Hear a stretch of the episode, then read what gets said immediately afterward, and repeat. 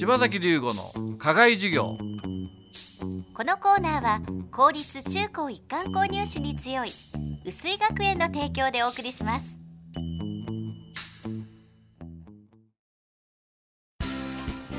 究極の右脳開発石戸式そろばんが薄井学園前橋安中熊谷で開講。さらに伊勢崎と太田では大好評につきクラス増設。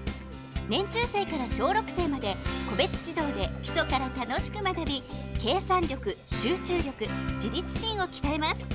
定員制のためお申し込みはお早めに。詳しくは薄井学園のホームページをご覧ください。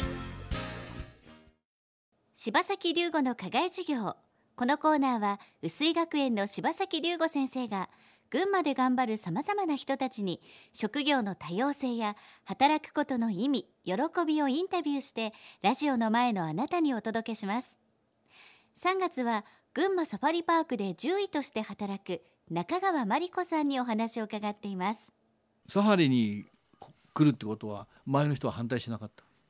特には、まあ、昔から自分が好きなことをやるからってうんうん。親にも言ってたし、動物のどういうとこが可愛いんだろまあ、やっぱ例えば猛獣にしたってそれぞれ個性があったり、うん。一頭一頭全然違ったり、う、うん、とかするところはやっぱ面白いなと思うし、すごく、まあ、頭が良くて向こうも人を見て動いてるなっていうところもあるし、でやっぱ野生動物だと逆に何て言うんでしょう自分が傷ついてるとか痛いっていうことを普通の犬猫よりもっと隠すのでうんやっぱ飼育の人とかがそういうちょっとした変化を見つけてくれる、うんうんでそれに私たちが一緒に対応していけるっていうのがすごい面白いなというふうには思いますね。ここライオンは何といるんでしたっけ？大体3 4 0ぐらいですかね3-40今。区別つきます？はい全部名前ついてて、うん担当者もみんな分かってます。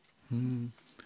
中川さんもわかる？ライオンは大体分かりますねライオントラは。ちょっと装飾が若干見分けるの苦手で。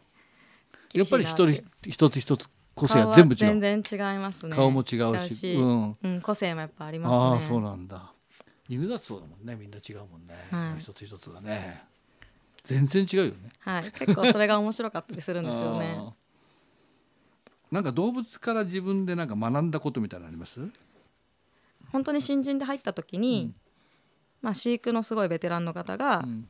今日こいつ機嫌いいんだよって言ってた時に、やっぱそういう風な目で動物を見れるようなうん。人になりたいなっていうのは思いましたね、人と一緒で動物にも個性があって、その日の気分があって、うん。でそういうのをやっぱ見れるっていうのが動物のプロだし、自分もそういう風に接していきたいなとはすごく思いましたね。獣医さんで何人ぐらいいるんですか？今うちは園長を含めて3人。三人で。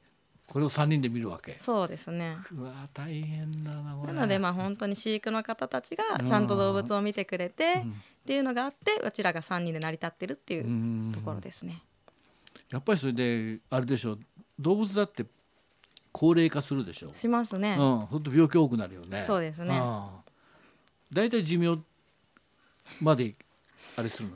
生きてるの？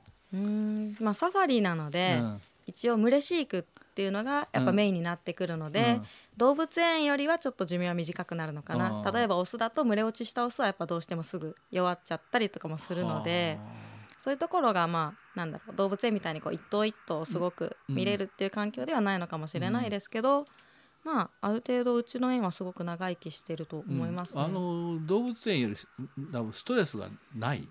ある？群れはあるのかな？私的にはやっぱこの広い環境で育てれるっていうのはすごくストレスはないのかなとは思いますけど、うんうんうんやっぱある程度の環境にオスがこの頭数いるっていうのはオス同士の中でやっぱ力差とかストレスはすごくあるのだと思います。一番大変なのはどんなところなんだ？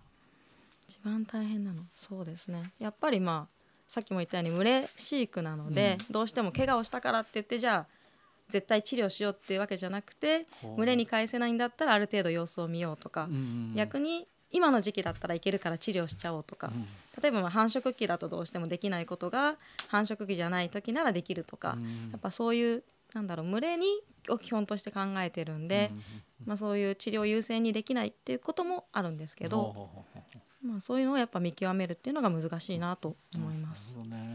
うん柴崎龍吾の課外授業今月は群馬サファリパークの獣医中川真理子さんにお話を伺っています。なおこのインタビューの模様は3月号の高崎フリも前橋フリも北西版南東版にも掲載されていますのでぜひご覧ください。柴崎龍吾の課外授業このコーナーは薄井学園の提供でお送りしました。